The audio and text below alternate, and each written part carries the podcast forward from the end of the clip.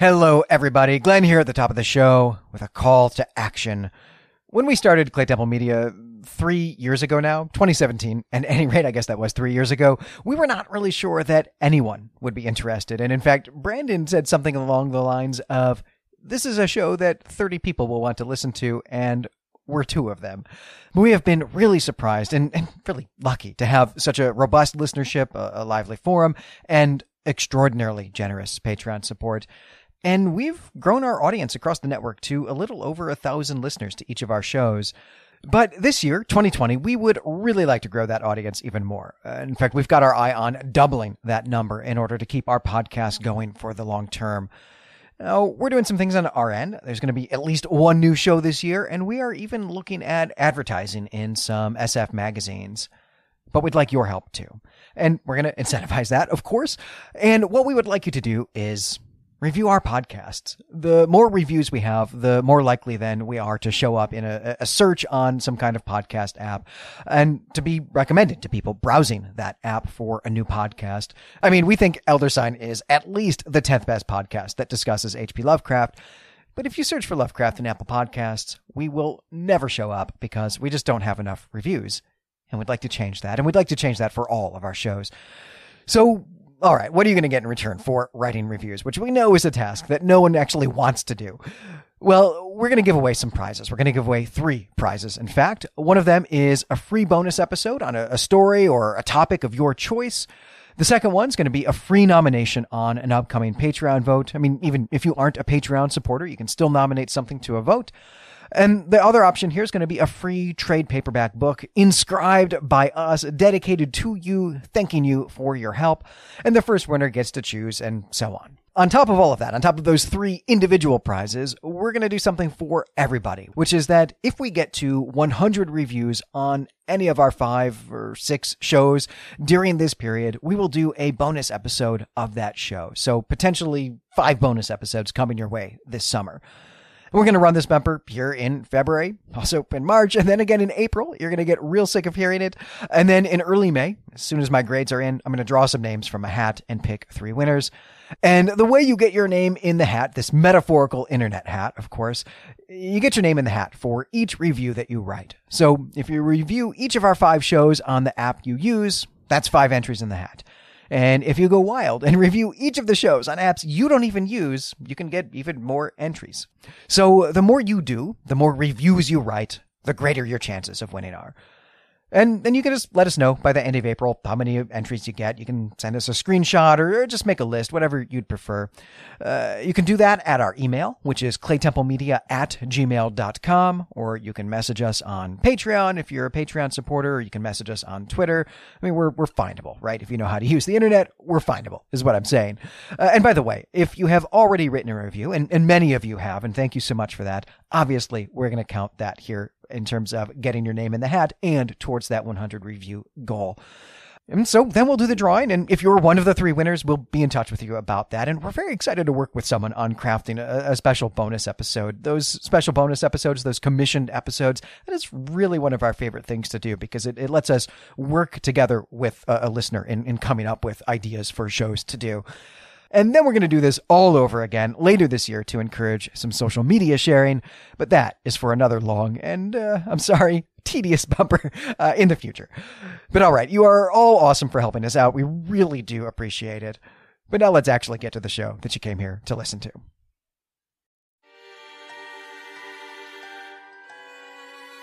Hello, and welcome back to Elder Sign, a weird fiction podcast by Claytemple Media. I'm Glenn McDorman. And I'm Brandon Buddha. This episode, we're talking about The Goddess of Death by William Hope Hodgson. This was a story that was originally published in 1904. And this one was nominated by one of our Patreon supporters. And since it made it in the polls, that puts Hodgson back in the lead for the writer with the most stories that we've covered. Before we get into the story, though, we do want to announce some changes that we've made to our Patreon goals. We've heard from a number of supporters that they would like us to have more goals that are smaller and, and not so far apart from each other so that the, the benefits that patrons get would grow more quickly, even if they're just smaller benefits. And we think that's a great idea. So we have added three goals, only $50 apart from each other.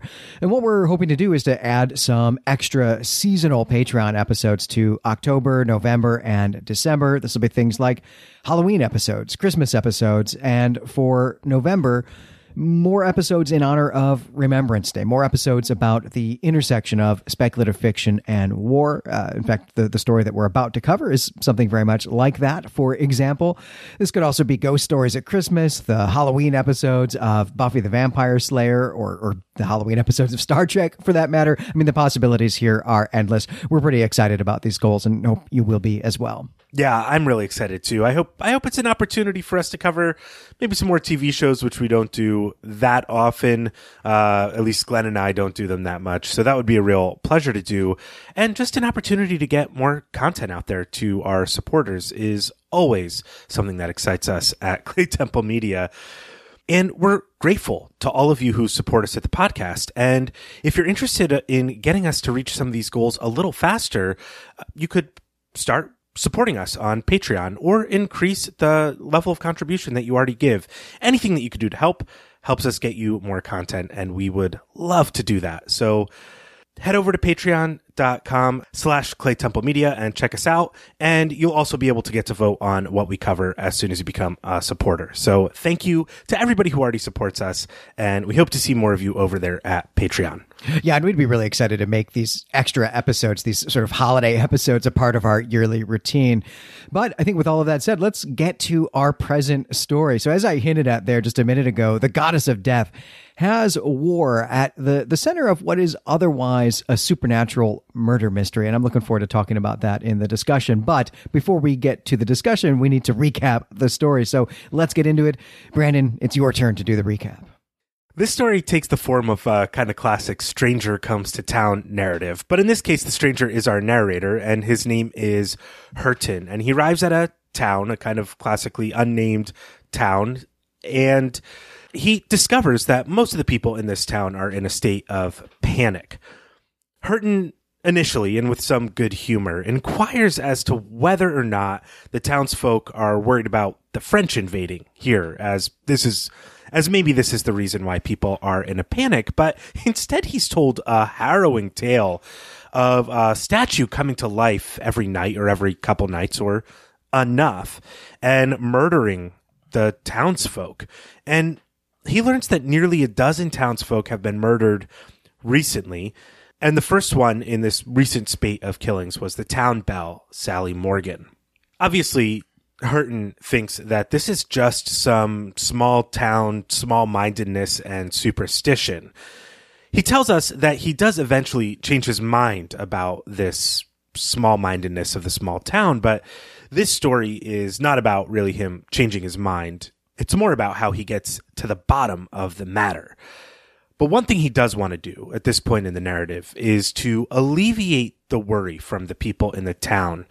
And he thinks he can do that if he can just show them how silly they've been with regard to these rumors and beliefs about this marble statue coming to life. After all, marble statues typically don't leave their pedestals ever, and he can plainly see the statue on its pedestal when he visits the statue in the park during the day. Right. So there's a large marble statue coming to life at night. It's murdering people. Our narrator is going to prove that obviously that's not happening because that's not a thing that ever happens. It's not possible. Or, you know, if that is happening, it's definitely not supernatural basically this is a Scooby Doo episode, right? I mean, really, it is in the exact same template. We'll, we'll see how that how that works out for the rest of the story. And I, I just want to mention here, although I don't think this will actually affect our reading of this story very much, this is a period piece. Uh, and what I mean by that is that although Hodgson published the story in 1904, it is set much earlier than that. The, the 1870s at the latest. It might even be the 1850s or the 1860s. And one of the ways that we can tell that is this comment at the beginning about the possibility of a French invasion. That was a real fear for the first two thirds of the 19th century. It was a, a common feature of British literature. But after that, this becomes the Germans. And from the 1880s on, there's just a, a ton of literature about imaginary German invasions of England. Uh, these were popular beach reads at the time that Hodgson wrote this story. So even just the first line of the story here would, would, would clue readers into the fact that this is a period piece, that this is not uh, set in his contemporary world. I don't know that that will amount to much, but I thought we should point that out before we continue.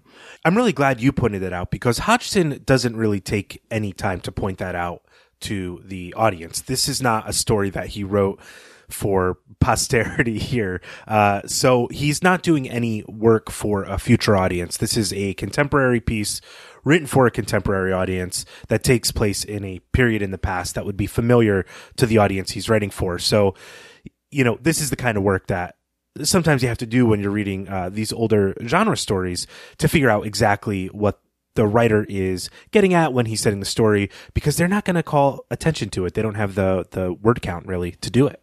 Yeah, and I imagine that there were probably a ton of other clues here, the writing style, uh, other sorts of details that someone in 1904 would have picked up immediately and said, "Oh, this is obviously the 1860s. Uh, I, I don't need this to be spelled out for me." But we're missing those context clues because we're not the audience this was aimed at originally. Well, as we said, Hurton has arrived to this town and heard these stories, and he goes to get a hotel room basically. And his first night in the hotel, some of the timeline in the story is a, is a little wonky in my opinion, but his first night in the hotel, he discovers that his old friend and schoolmate, William Turner, is also staying in the town and potentially also at this hotel. Uh, and William Turner has been in this town for some time. So the two of them meet up in Hurton's hotel room during dinner one evening. It might be the same evening that Hurton arrives. That's what the text says, but that doesn't quite land for me on a narrative level. Turner agrees that the story about the statues committing murders is rubbish. And when Hurton suggests that the two of them go out and try to find the thing that's causing all this chaos, Turner agrees. And why should they even wait? They can go out this evening around 11 p.m. Hurton asks whether or not they should bring weapons, and Turner unbuttons his coat to reveal a brace of pistols. And here, Hurton is not to be outdone, so he opens up his traveling trunk and shows Turner his own little pistol collection.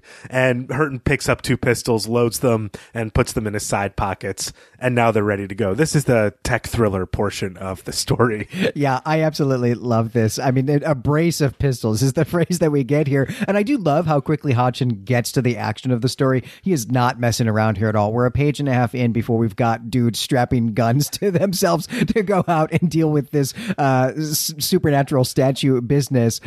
But because of this, right, one of the features of this quickness is that that Hurton and, and Turner are actually probably a little drunk when they first go out. Uh, They they're they're drinking wine until eleven, until it's time to go out. I don't know how many hours that's been, but you know, it's been at least two, maybe three or four, and maybe the fact even that they're that they're getting this armed and this excited about it suggests that they've had more wine than is really necessary at this at this point. This is not you know not a good thing to do at home.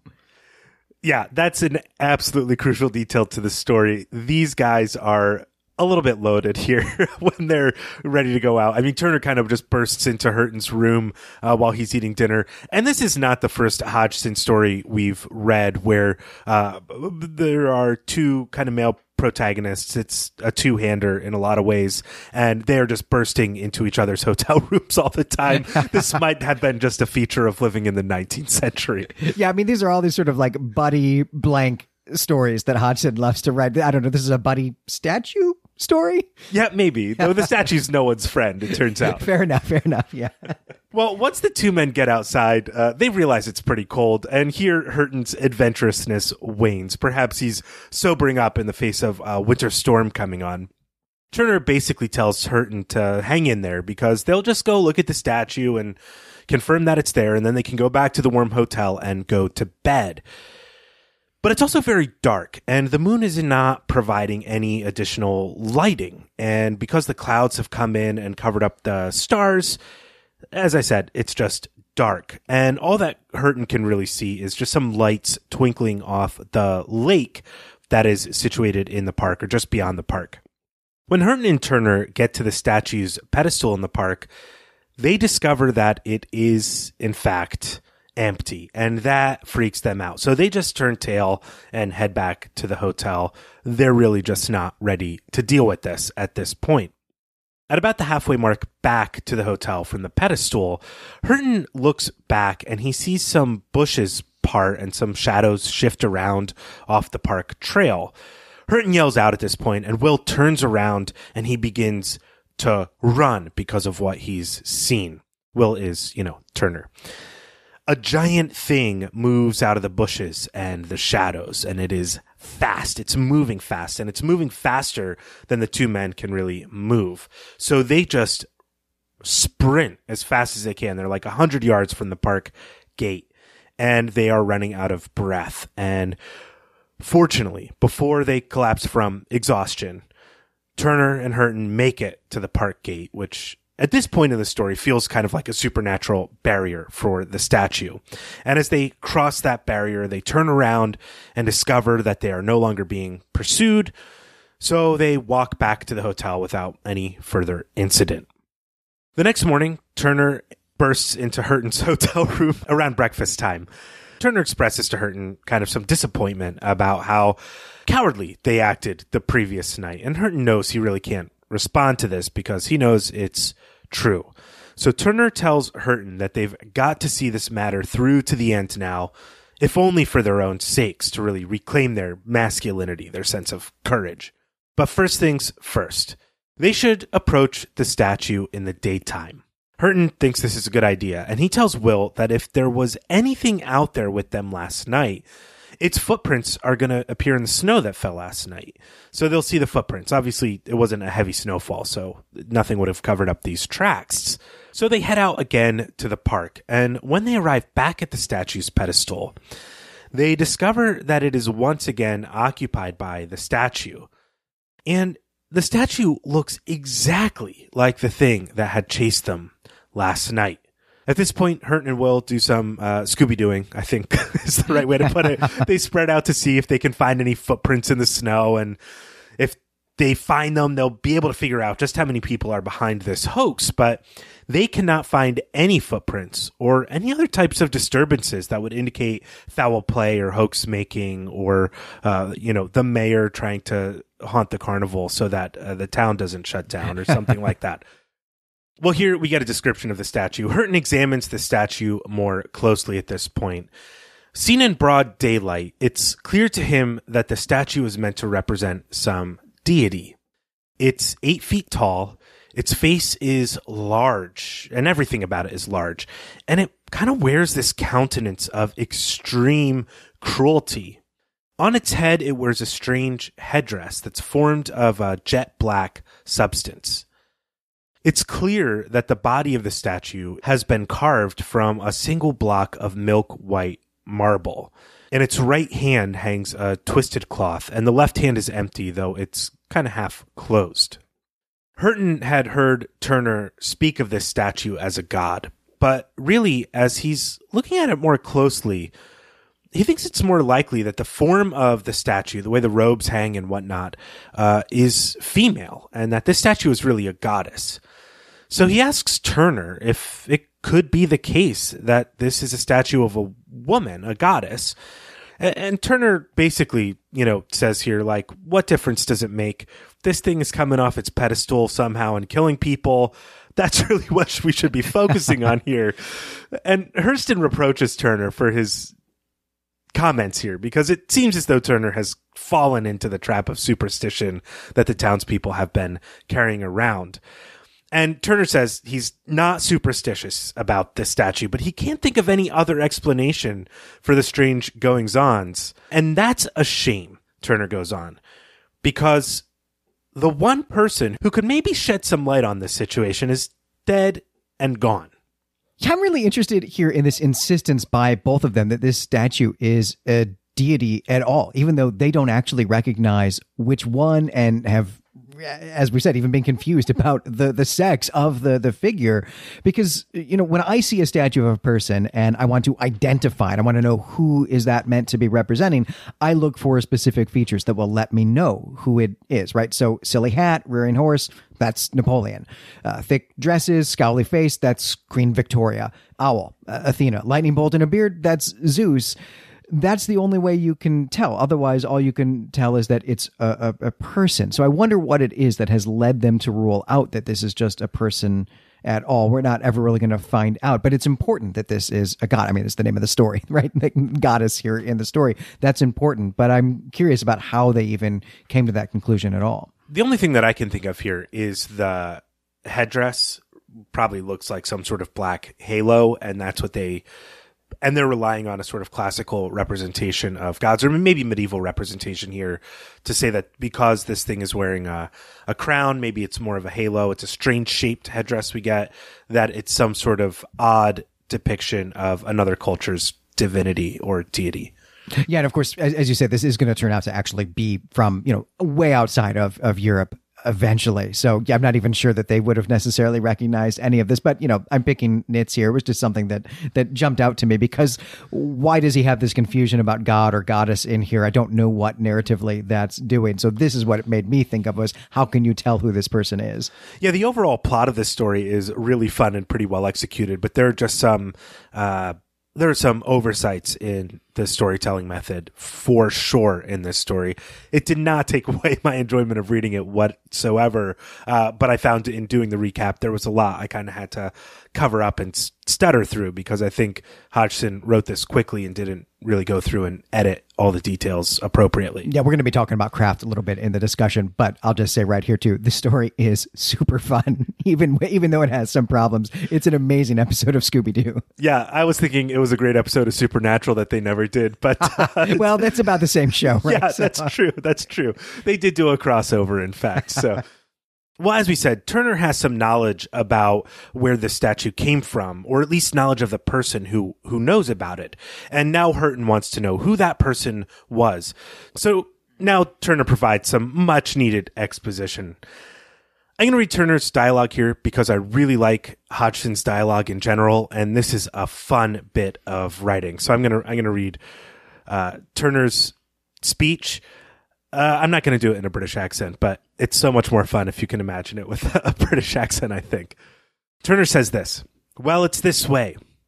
For some years, an old Indian colonel called Wiggum lived here. He was a queer old stick and absolutely refused to have anything to do with anybody. In fact, with the exception of an old Hindu serving man, he saw no one. About nine months ago, he and his servant were found brutally murdered, strangled, so the doctor said. And now comes the most surprising part of it all. In his will, he left the whole of this huge estate to the citizens of the town to be used as a park. So that's a little bit of background of how this park got here, and ostensibly this statue is this statue was part of old Colonel Wiggum's estate. The main thing that jumps out to Hurton here from Turner's speech is that the old colonel was strangled. And this jumps out to Hurton because all of the other victims of the statue have been strangled as well. The fact that there was a seven month lag between the colonel's murder and Sally Morgan's seemed to have thrown authorities off the scent, or what really passes for authorities in this town at all. so Turner takes a sample of the statue with him before they leave in order to confirm that they are indeed dealing with a marble statue and not some sort of odd supernatural object. They discover that the statue's marble, and that kind of concludes the investigation for the day. Really, the first two thirds of the story are uh, the action portion, and their investigation uh, doesn't really take place until the action concludes. But nothing happens for about a week. And so, what is their investigation, which they're not really thinking about because they're just kind of drinking and taking pistols to the park at night? It really just stalls out. The men enjoy the town and visit the park and continue to examine the statue, but they're not really doing anything. Things are quiet. No one gets murdered. The statue never leaves its pedestal. But then, one morning, the men are awoken by a terrible scream followed by a cry of agony. They grab their pistols and their bathrobes and burst out of their hotel rooms and down to the hotel entrance. They look around by candlelight and see nothing for a moment. But then they see a young woman lying across the steps leading to the door, the grand entrance of the hotel. They run to her and bring her into the hotel, and it's obvious that she's dead. And Turner turns her collar down and examines her neck and finds a livid wheal around it. She has been strangled. And both men recognize that the time for action is now. They dress quickly and go to the tap room close by where I guess people are getting some early morning drinking on. Uh, try to get a mob together to hunt this thing, whatever it is. One man of the crowd volunteers quickly, and two two other older men sheepishly agree to join the hunt. Turner and Hurton, taking charge of the situation, tell the other men to go get lanterns and sticks and join them as soon as they're ready. The group starts patrolling the streets and very quickly comes across the figure of the statue moving away in the distance. They try to stalk it quietly, but Turner trips on something inexplicably, and his pistol reports due to the impact and the way he falls. The thing turns around and it sees the group coming for him, and it starts to run away. And Hurton notices that this thing is enormous, and it's dressed exactly like the marble goddess. The group of men chase it down, and when the group is about a hundred feet away, the thing turns around and kind of stares them down, and it, it stops them all in their tracks. Hurton is frozen out of pure fear, but that only lasts a moment. He pulls out his pistol and shoots at the thing. One of the men leaps forward to start running, and the thing turns and just runs away again. Hurton separates from the group in order to try to head it off by the lake so that they're going to try to surround it and trap it.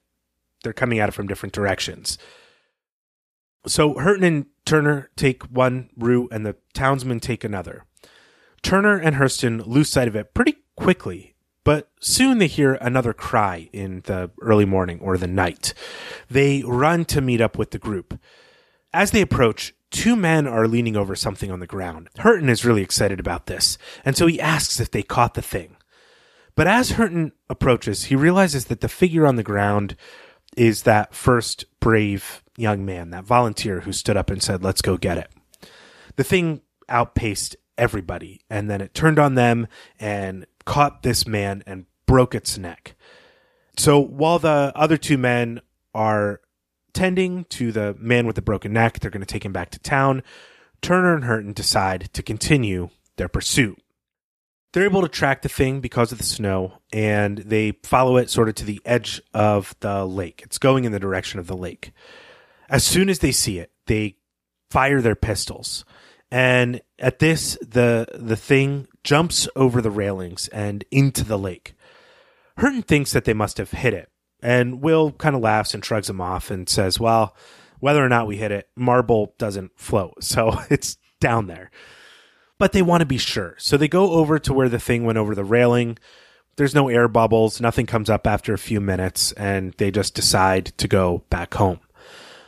On their way back, they pass the pedestal in the park, and Turner shows Hurton that the pedestal is bare and empty. The statue is still gone. Yeah, this scene is is crazy. I mean, it really ramps up the the the tension here in really the most brutal, horrific way. I mean, this this this guy getting his his neck snapped while all of these guys are, are running around with guns. Maybe all of them a little bit drunk as well. That's a little unclear about what what they were actually consuming at the tap room for for breakfast. Maybe small beer. It's a good breakfast beer you know right? But the stakes now are so much higher right? Because it's not just that maybe every once in a while this statue is coming to life at night and murdering somebody. Now the statue seems to be responding to them in some way. And so it has to be stopped. But at the same time that hodgson ratchets up the, sort of the stakes here, he also ratchets up the tension with this revelation that, holy crap, maybe, maybe it actually is the statue that has come to life. Where did the statue go? This is some really great storytelling craft here. I couldn't agree with you more. I thought this whole chase scene was fantastic, even though the the time is unclear. Maybe it's like three thirty or four in the morning, and this waitress who's been murdered is just coming on to prep for the breakfast shift or whatever she's doing, um, and so it's still dark out. It's dark enough that they need lanterns. They're probably only out for like 30 minutes, so the sun never really comes up. But this whole chase scene is so well written and it's so exciting. And there are these elements of, of sort of tragedy mixed in with heroics. And I, I really enjoyed it. It is a great bit of craft. I think you're absolutely right to say that. Well, that's pretty much the main action of the story. And, and now we're kind of, now we're going to kind of have to figure out what even happened here. That's, that's the next task that Hodgson has before him. So the men all return to town, and you know, the next day, a bunch of townsfolk head out to destroy the statue once and for all. So they take their like hammers and chisels and sledgehammers and stuff, but but they all come back with their tools, and no work has been done. That's clear. They're kind of awestruck. The statue still has not returned. The pedestal remains empty. And Hurton is really unsatisfied when he hears this. He's unsatisfied by the way his adventure has generally turned out. So he decides to follow his instincts and begin investigating the whole thing from the top. He asks around town where the library of the late Colonel Wiggum ended up, and not the building that would have been on the estate, but the books and, and whatnot. He thinks maybe there are some journals or papers in there that will help explain what has just occurred. So he gets access to the library, and eventually, after some disheartening searching and rummaging about, he finds an old journal. And he finds a sketch of the marble goddess, like right off the bat. Like the first page is uh is like an ink and is like a pen and ink sketch of this thing. And he's really excited. He thinks he's on the right track. So he reads the journal and he learns about the colonel's exploits in India. Colonel Wiggum was engaged in a in a type of work, and that work was exterminating thugs in all caps here, uh, or at least the it, it's presented like it's a sort of a proper noun activity. Uh, and as Colonel Wiggum is engaged in this, he finds a large idol, which turns out to be this marble statue, and he finds this thing in the process of sort of raiding temples and destroying heretical religions and their artifacts and their followers. This is basically uh, Indiana Jones in the Temple of Doom. As the colonel goes about this stuff, he even has a nasty run in in which he nearly dies uh, with the high priest of one of the temples. And it was actually the temple that this deity, this statue that he found that the, the high priest presided over. And this temple was dedicated to Kali, the goddess of death. But something about this statue uh, really struck the colonel. He thought it was too good to destroy. So he didn't. He just wrapped it up and had it shipped back home to England. Hurton really thinks this is kind of a cool story and it's a nice bit of backstory for the for the statue, but it actually doesn't tell him anything. It doesn't shed any additional light on the problem of the marble statue coming to life and killing people. Yeah, that's one of the things we're going to take up in the discussion. I, I, do want to talk a little bit about this use of thugs here. Thug actually is a proper noun. We use this word just to mean, I don't know, hoodlum or, or gangster or something, but it actually refers to a specific type of people uh, in India in the 18th and 19th century, maybe earlier than that, well, definitely earlier than that. But in terms of, of literature, 18th and 19th century, the, the thugs that Hurton tells us about here are Thuggee. This is a, a secretive Indian sect of Kali worshippers. We'll talk more about who Kali is in, in just a minute. That's going to matter for the story. But the, the Thuggee, this is where we get that word thug from. But the connection is that the, the Thuggee, they used violence as part of their beliefs. And, and what they did was murder and rob travelers, almost always by strangling them. There's a lot of lore about this. I mean, they became a huge part of the pop cultural understanding of 19th century India and Europe. I mean, they're all over Victorian novels, for example. And as you said, Brandon, I mean, Indiana Jones and the Temple of Doom is directly related to this. I'm not actually sure that Thuggee is used in that film, but they do talk about this cult and how it's been, uh, it had been eradicated uh, in the 19th century, but now it's it's back in the 19, I guess that's the 1930s. That story is taking place. And we should say though that almost everything in that film is just totally an invention for that film. It's not actually based on on, on even other literature that has made things up. But the, the real Thuggee were considered a major problem by the British government of India in the first half of the 19th century. And I, I do want to just have us remember that this is actually before India is properly a part of the, the British state, properly a part of the British Empire at this time, the 1830s, it's still the private empire of the, the Amazon of the, the day, the, the British East India Company, which actually had the largest military in the world, even though it was not a government. It was just a, a private mercenary army, still the largest military in the world. And that is actually pointed out to us in the story when Colonel Wigman is introduced to us for the very first time as an Indian colonel, because this phrase distinguishes him from a colonel in the actual British army. And the British East India Company did make a real serious effort to eradicate the Thuggee in the 1830s. That is probably the period that Hodgson has in mind for this backstory. So this also then, I think, helps my understanding that this story is taking place no later than the 1870s and probably the 1850s or the 1860s. So all of this backstory is from a world almost a century removed from the one of, of Hodgson's audience here.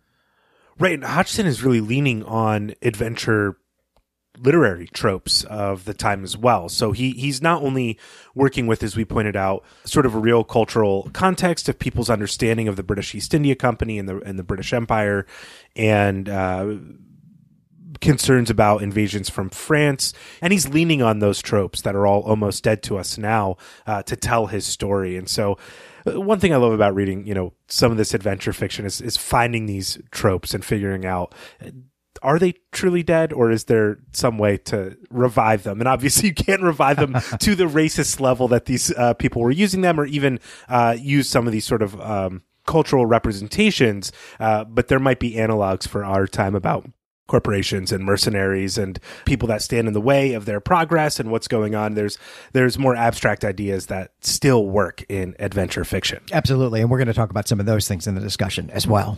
So we just got done talking about how Hurton has read through this sort of adventure travelogue and diary, but hasn't found anything that helps him. So he's ready to go. He stands up and he's looking around him one last time, maybe hoping for some bit of inspiration. And he finds a half sheet of paper that had fallen out of the diary and it's on the ground. So he picks it up, he looks at it, and he has an epiphany about the mystery. This sheet of paper holds the key to the whole thing. So Hurton is ready to blow this case wide open, but he has to grab Turner at the hotel. So he goes and grabs Turner and they get to the, and they make their way to the pedestal in the park. And as they're running, they sort of cause a sort of impromptu parade or mob of some kind uh, because these are the two men that have tried to heroically save the town and people are aware of their activities and they want to follow them now where they go. So many people have joined them and they reach the pedestal and and Hurton now examines the pedestal, and he's almost doing a, a, sort of performance piece here because the crowd has formed a semicircle around him. He finds a little latch at the bottom of the altar uh, of the pedestal, and he switches it, and he hears a loud click. Slowly, something rises from the center of the pedestal and the crowd gets excited. Some people are panicking as they see this face emerge. And eventually the whole statue emerges and there stands Kali, the goddess of death in all her marbled glory. Yeah, we should we should pause here and talk about Kali a little bit. Kali is a Hindu goddess, uh, principally a, a, creator goddess, regarded as a divine mother of the whole universe. But she is sometimes also regarded as a destructive figure as well, someone who will also destroy the universe in the end. And a lot of her iconography is is violent and, and really kind of scary. The bunch of swords, garland of human heads. I mean, it's terrifying stuff. And this is potentially one understanding, actually, of Thuggee violence that the the murdered travelers were meant as a sacrifice to Kali that would keep her satiated and therefore stave off her destroying the world for another day. That is almost certainly nonsense, but it is something that people in Britain would have believed, maybe, even Hodgson himself or, or people at least near Hodgson. I should say, too, that of course we have absolutely no records from anyone who was actually a Thuggee that are not filtered through the interpretation of some British uh, uh official. So we don't really know actually all that much about them directly, but we can certainly see all these ideas here in the story, which is really what matters. And, and Kali, right, she is the goddess of death in the, the title of the story.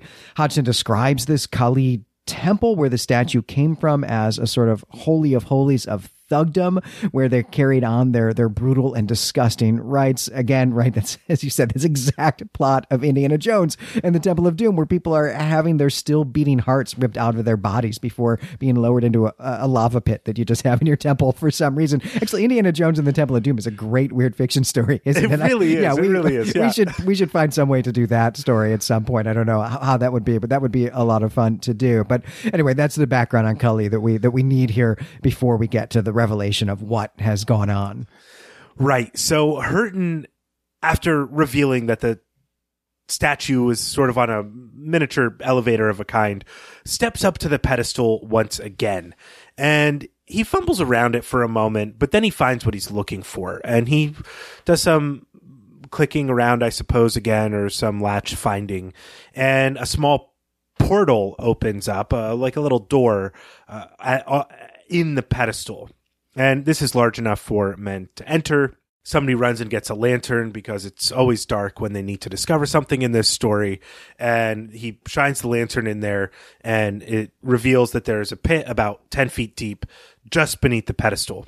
So he has someone else go and get a ladder, and somebody goes get gets a ladder and brings it back. And these are sentences that don't need to be in a story, but Hodgson puts them here to delay the action a little bit. And so Hurton and Turner go down into the pit and they explore a little. Basically, they find a room with a bed and some supplies, and that means that someone has been living down here. Uh, then they find an entrance to a tunnel and follow that, and it goes the wrong way. And then they go back, and there's another tunnel, and they go the right way. And by wrong way and right way, I merely mean in terms of the solution to the, the mystery of this story and the ghastly series of events. And when they follow this tunnel, the, the right tunnel, they find that it goes uh, out to the surface of the lake. And at this point, Hurton remembers the thing jumping into the lake. And so he just wants to take a moment and look out over the lake from their vantage point or from how the lake would have washed anything up to this uh, kind of rough shore uh, cave entrance, I suppose. Hurton has Turner hold a lantern around and he sees something out in the water and he plunges his arms into the freezing cold water and he brings what he thought he saw out. And it's a mask, a heavy mask that is just like the face of Kali on the statue that they left on the pedestal. And this is how the story now ends Workman went down to the lake after this whole thing went down and they discovered the body of an enormous Hindu draped from head to foot in white. The body showed that a few bullets shot the night of the chase had hit their mark. The the man had died trying to get back to his hideout beneath the ground via the lake tunnel. And no one really knows who this person was though it's clear that he, you know, donned this mask of Kali and, and committed these murders.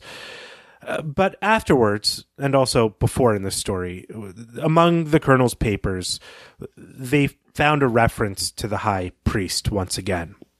And Hurton supposes that it was this high priest, the one who had nearly killed the colonel in India, that this high priest had come to England to sort of reap vengeance on the men who had desecrated his deity, Kali, and her temples. And so the high priest took on Kali's aspect and got his revenge. And this is the end of the story. Yeah, so in the end, it totally is a Scooby Doo story. It was actually just a dude in a costume after all, uh, though, you know, horribly, horrifically murdering people in response to the brutalization of his religion and his holy site by, uh, by imperialists. Uh, so that's actually really where I want to go first with the discussion. We're going to talk about class and we're going to talk about writing craft as well, but I do want to talk about Orientalism, colonialism, and, and imperialism first. And, and really the first question that I have for you, Brandon, and this is really just kind of in the broadest possible terms, is who is the actual villain of this story? And, and really, I guess what I'm trying to get at here, maybe what, what I really am trying to say is who is ultimately to blame for this situation from the perspective of the town? Is it this Hindu priest or is it the the colonel whose violence has created this whole situation in the first place?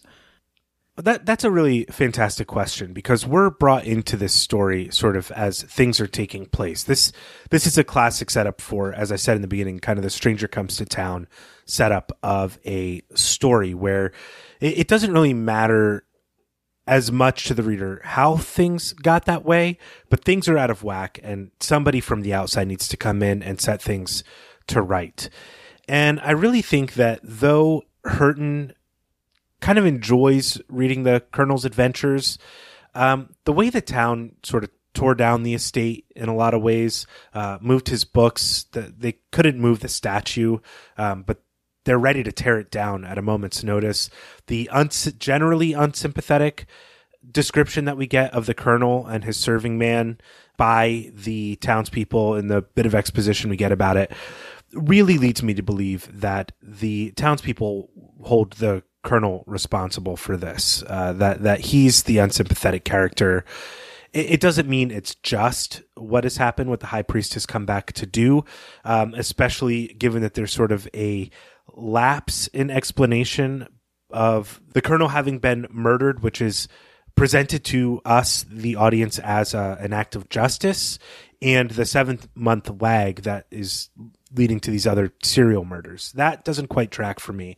Uh, but I think who kicked off the violence, what right needed to be wronged, why it needed to be discovered and set to right is the the colonel's wrongdoing in the East India Company. Yeah, and that's what I find so fascinating about this because this story could have just been a, a murder mystery about the colonel and his uh, Indian servant, and I think if that had been the case, I think we definitely would have been meant to understand that this was about vengeance and, and in some sense, maybe even justice, that he's getting his just desserts in some way, and that the story would definitely be, at least on some level, a critique of of imperialism and in particular the the type of sort of private mercenary imperialism of the East India Company.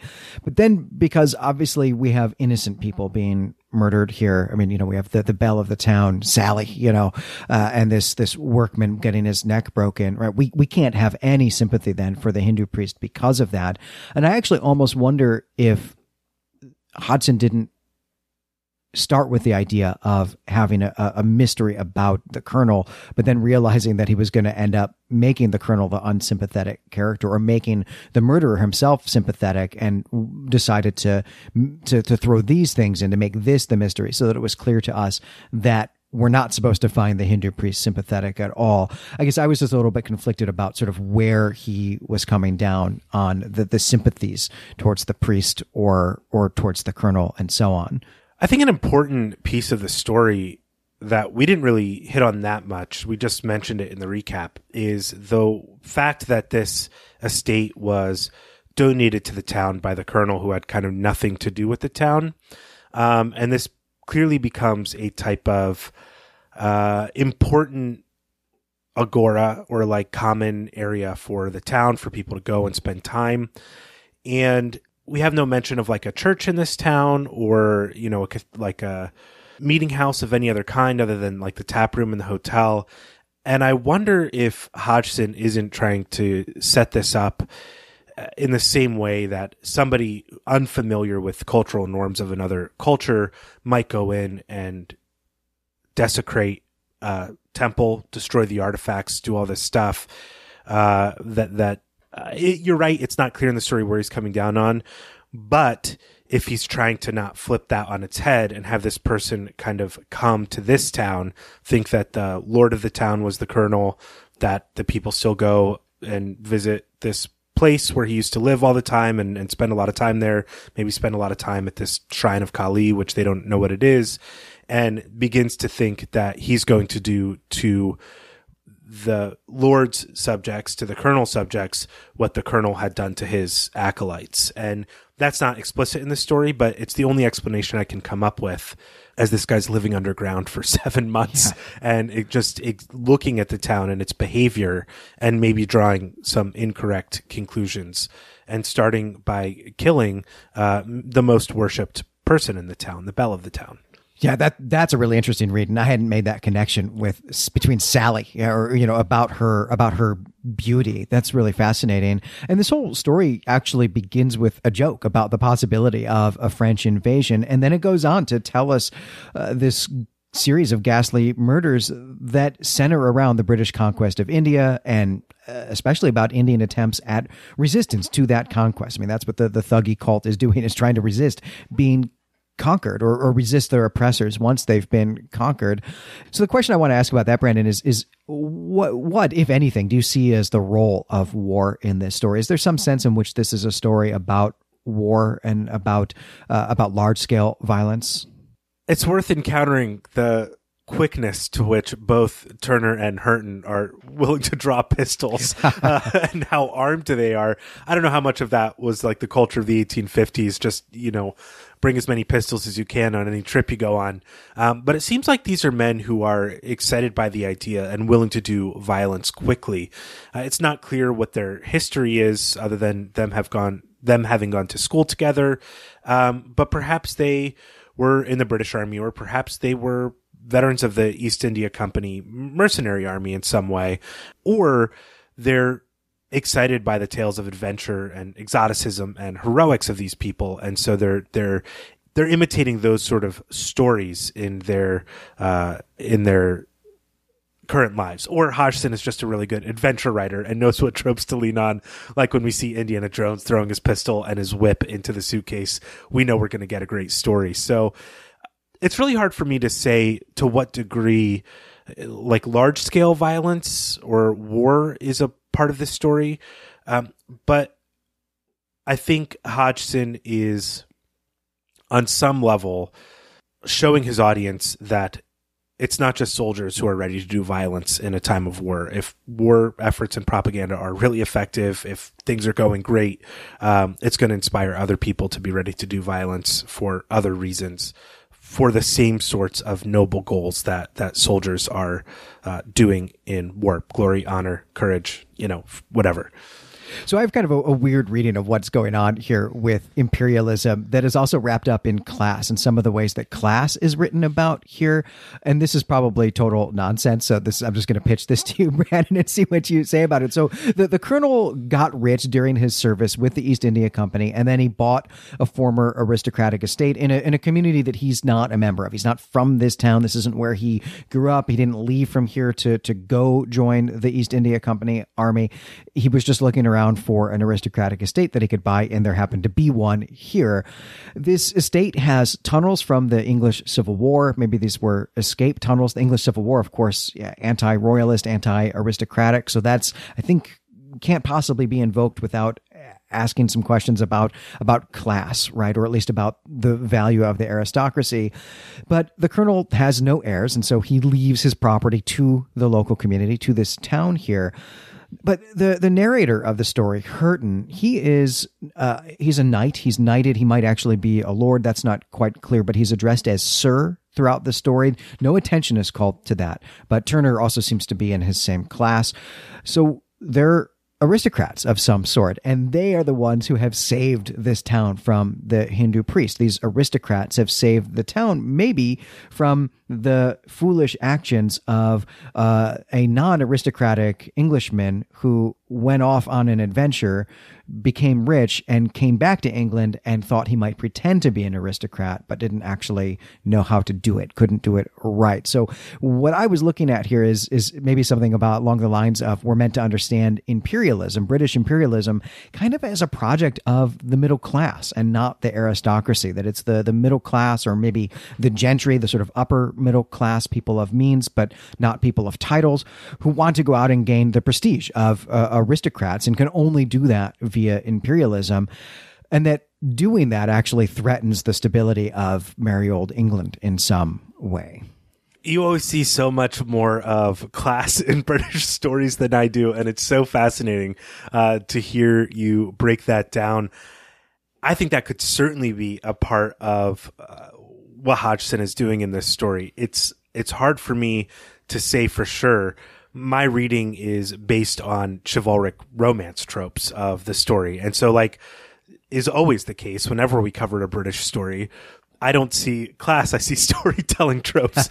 so, and, and, and you're absolutely right though, to point out that this is a real problem. This kind of class, this low key simmering class conflict that's taking on that this new form of wealth acquisition has allowed uh, merchant class with a private army to create people whose wealth exceeds that of uh, landholding gentry and, and aristocrats of the past definitely a conflict in the story and it might not even be something that hodgson is consciously thinking of it might just be a fact of his situation though the fact that he does set this in the past may mean he's thinking about it more consciously than uh, than maybe I'd, I'd initially give him credit for.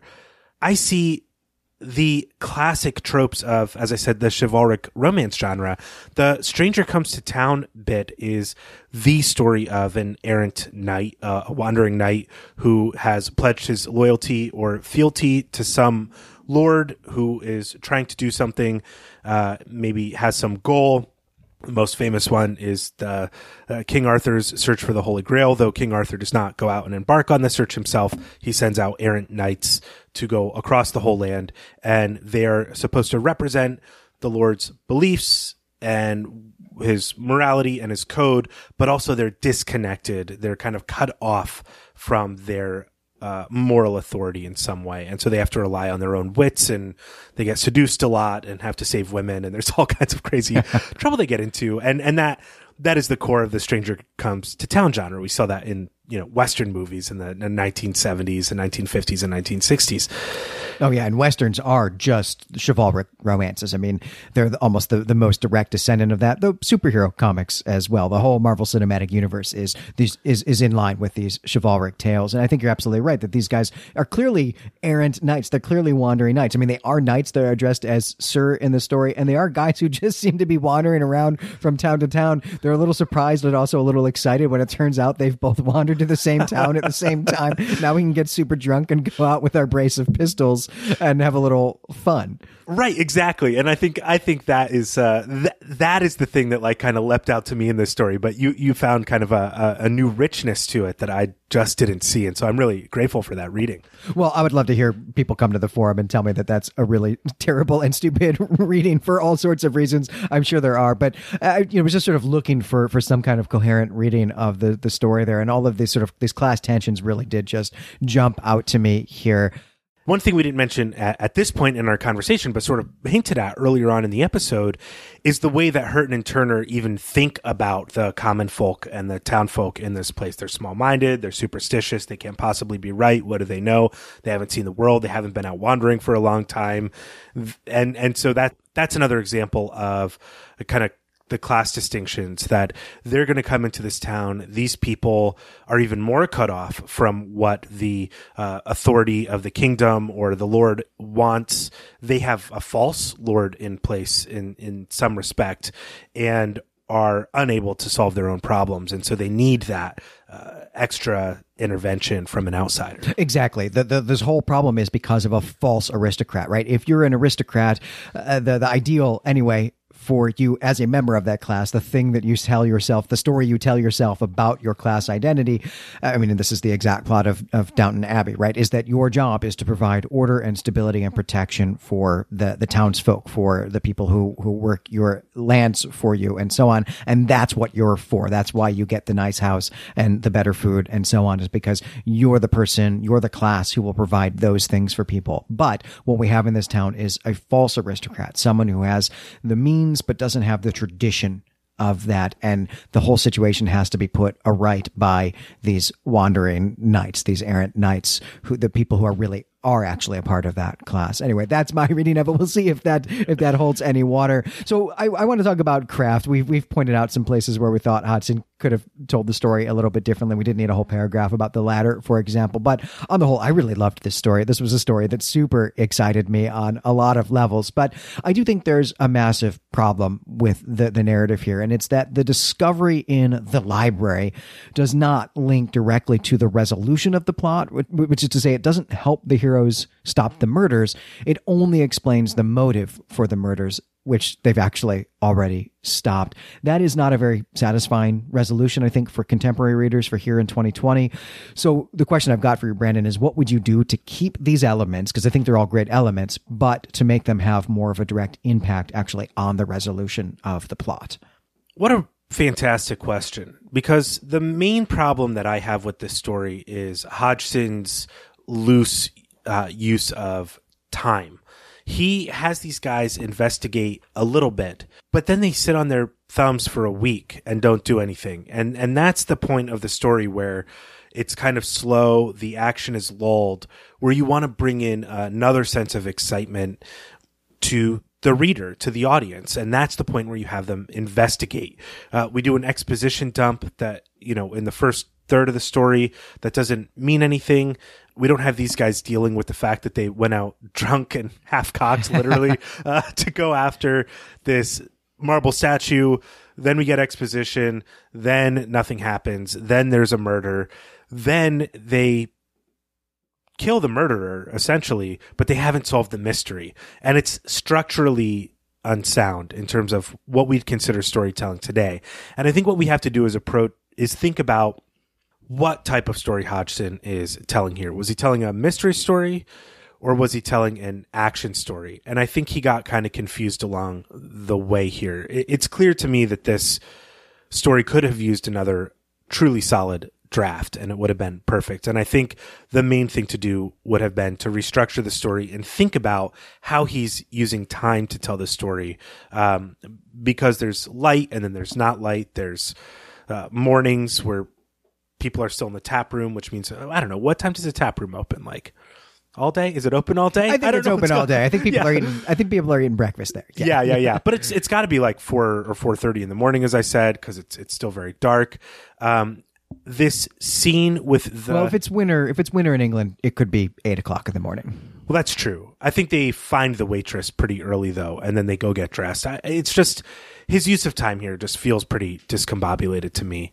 The actual investigative work that takes place in the library is almost written out of the story because by the time we get to the end of the story, we get this line that's pretty confusing about well, they went back and looked at the colonel's papers and found this reference to a high priest. Well, we already got that information from Hurton when he was investigating in the library.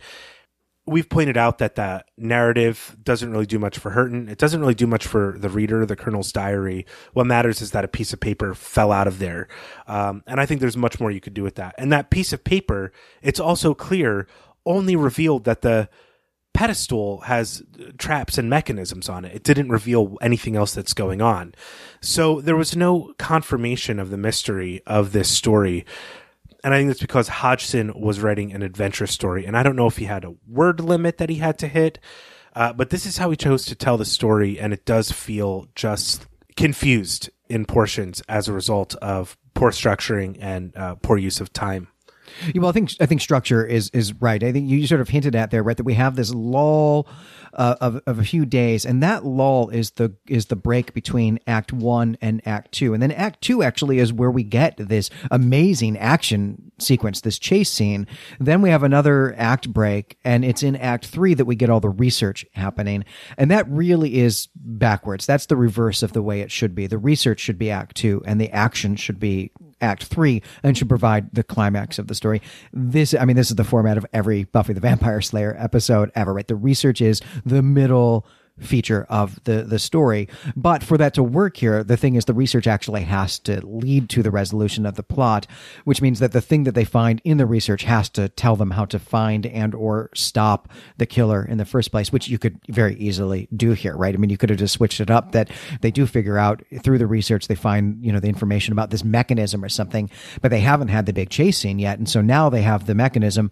So they go to the the pedestal and they open it up and they find the killer in there and that's what leads to the chase scene or something like that it would have been not difficult to have have have reversed that and that would have made the research seem more significant and all of it more satisfying i think Yeah, and how great would it have been to have a, a chase through the dark tunnels with lanterns that are snuffing out, and the killer obviously knows where he's going, and the people in the town don't because this is their first discovery. It would have provided a much more plausible chase scene uh, if they're going through these tunnels to have someone get murdered. to have someone have their neck broken by the killer when they're just chasing them down the street. I mean, this is sort of like, you know, uh, a haunted house story. You don't want to leave the house and run out into the street because then you've lost where the action can take place, right. right? So that, that I think is another sort of misstep that Hodgson takes here is not even to have the chase scene really take place fully in the park, but to start out on the open streets in the early morning and then go to the park. It would have been far more coherent to have only two set pieces in the story as well and have the the escape caves be one of them that they discovered during the research period. Yeah, and that's certainly just a scene. That's a setting that I would have liked to have seen as, as well. I mean, of course, that would have really even harkened to Indiana Jones and the Temple of Doom even more so. We know that came afterward, but it's hard not to see so many parallels here. I'd be really excited to, to talk about that at some point. But I think on that note, that is going to do it for this episode. I'm Glenn McDorman.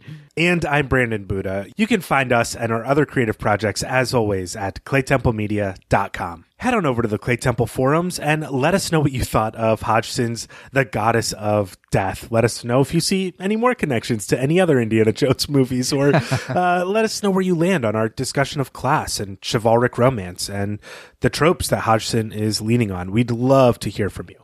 And if you'd like to help us reach our new Patreon goals, please do check us out at patreon.com slash claytemplemedia. We'd love to make more podcast episodes for you. Uh, next time, we're going to interrupt our regular coverage of what won the Patreon votes to air our live show from PhilCon 2019. And that was Lovecraft's story From Beyond. We had initially planned to air that in between batches of stories, but it turns out that our discussion of the next story is actually going to take into account From Beyond and and uh, really, especially some of the discussion about From Beyond that has uh, happened on the the patron forum where people have had early access to the the episode.